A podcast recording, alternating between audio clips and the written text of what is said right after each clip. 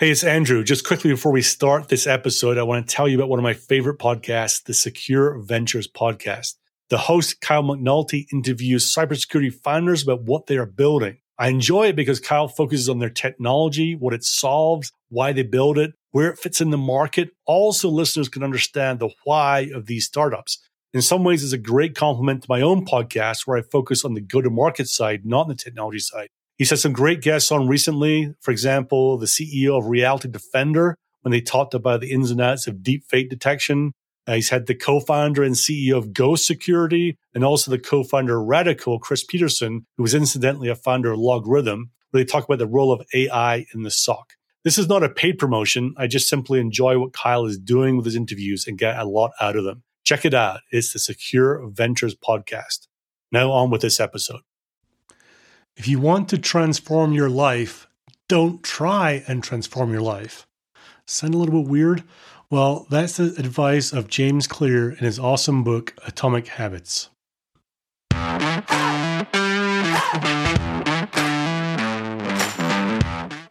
Welcome to the Bite Size Sales Podcast, where we believe that sales is the most important team in a B2B company that the sales team deserves great sales skills training, but usually doesn't get it, and that taking bite sized steps each day to get better at your craft is the best way to improve results. I am your host, Andrew Monahan, and I'm using my experiences in B2B sales to bring you simple, actionable ideas every day to help you get better.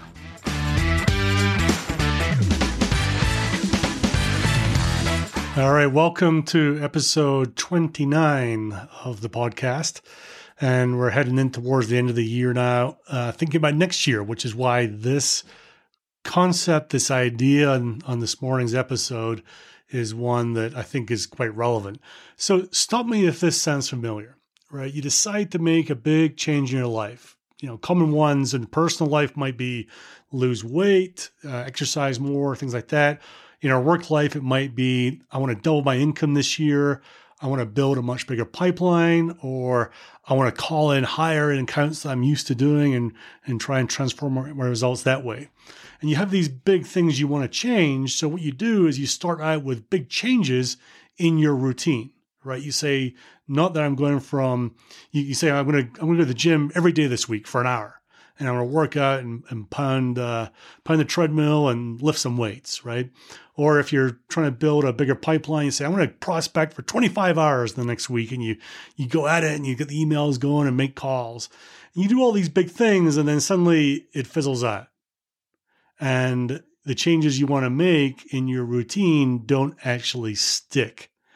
And it becomes tiring and hard work to try and maintain this huge big change that you were trying to make. And before you know it, you're back to your old ways.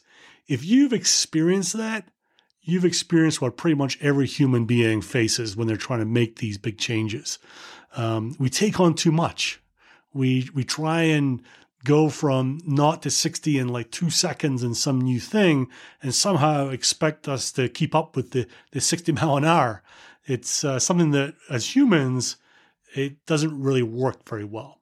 And this is something that James Clear addresses and talks about in his book, Atomic Habits. And in my mind, there's many books on habits, but Atomic Habits, in my mind, is one of the probably top one or two, maybe top three books.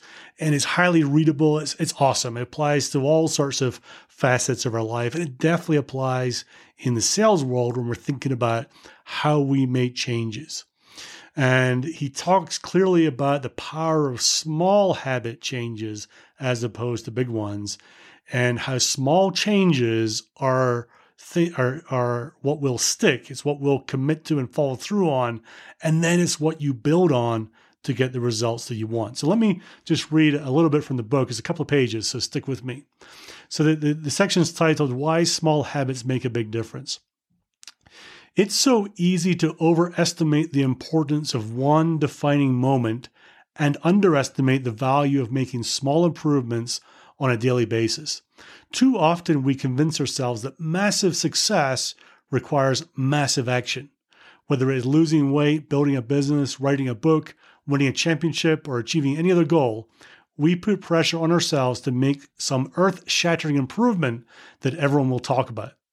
Meanwhile, improving by 1% isn't particularly notable. Sometimes it isn't even noticeable, but it can be far more meaningful, especially in the long run. The difference a tiny improvement can make over time is astounding. Here's how the math works out. If you can get 1% better each day for one year, you'll end up 37 times, not 37%, but 37 times better by the time that you're done at the end of the year.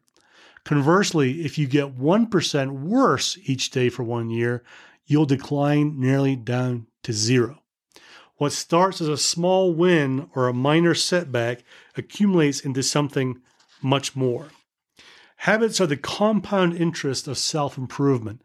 The same way that money multiplies through compound interest, the effects of your habits multiply as you repeat them. They seem to make little difference on any given day, and yet the impact they deliver over the months and years can be enormous. It's only when looking back two, five, or perhaps 10 years later that the value of good habits and the cost of bad ones becomes strikingly apparent. This can be a difficult concept to appreciate in daily life. We often dismiss small changes because they don't seem to matter very much in the moment. If you save a little money now, you're still not a millionaire. If you go to the gym three days in a row, you're still out of shape. If you study Mandarin for an hour tonight, you still haven't learned the language.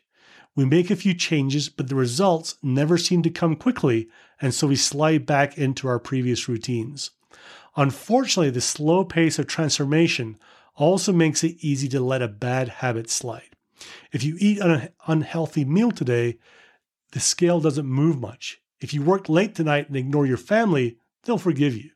If you procrastinate and put your project off until tomorrow, there will usually be time to finish it later. A single decision is easy to dismiss.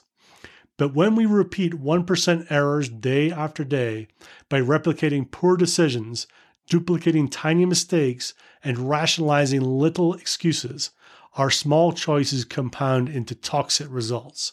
It's the accumulation of many missteps, a 1% decline here and there, that eventually leads to a problem.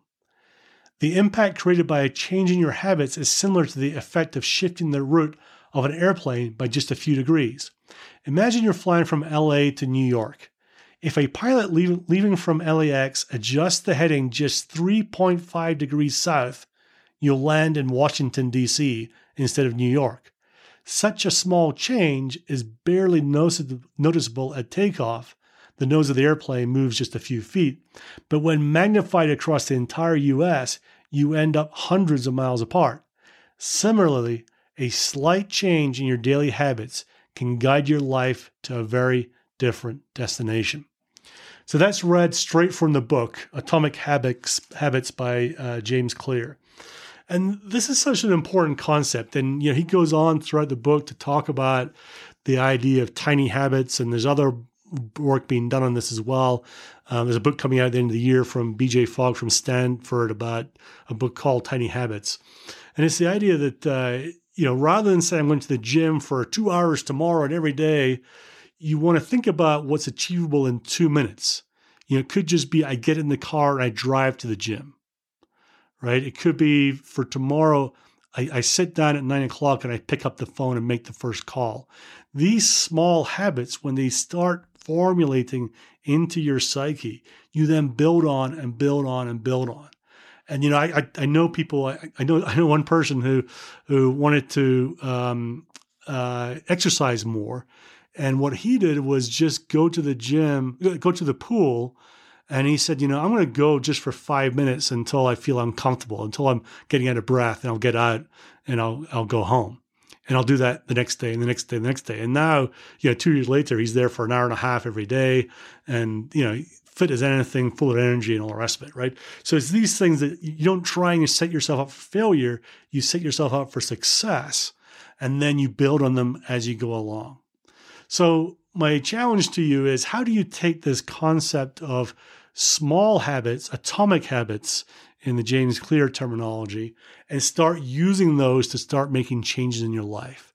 If you look at the big things you want to achieve going into 2020 and beyond, what are the real small things you can adjust right now that will have such a huge impact as you build on them and embed them in what you're doing going forward?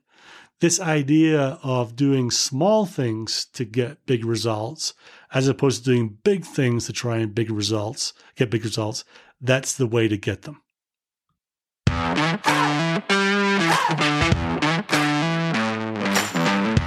If you like this episode, please share it wide and far. Spread the word. I get energy from seeing people download and use this content, so please just take 20 seconds to share it with anyone you think would like it too.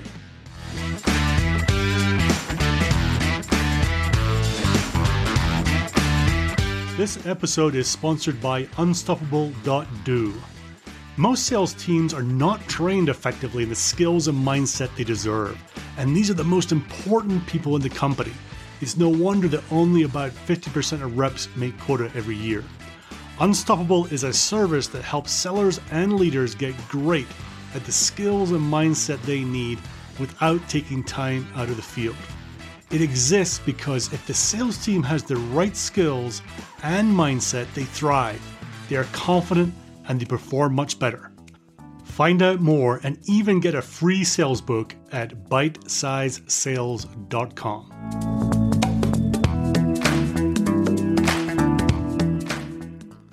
And now to wrap up, as Ryan Harvey, VP of Sales at Tanium, may or may not have once said, training without implementation is just entertainment. And pretty poor entertainment when Monahan does it. So make sure you take action on what you learn and keep getting better every day. This world does not need more sales BS, so don't create any more. Be great at the fundamentals, be honest, be real, be yourself, just do not BS. And finally, I'm signing off as the great Joe Sexton would by saying, Gone to sell.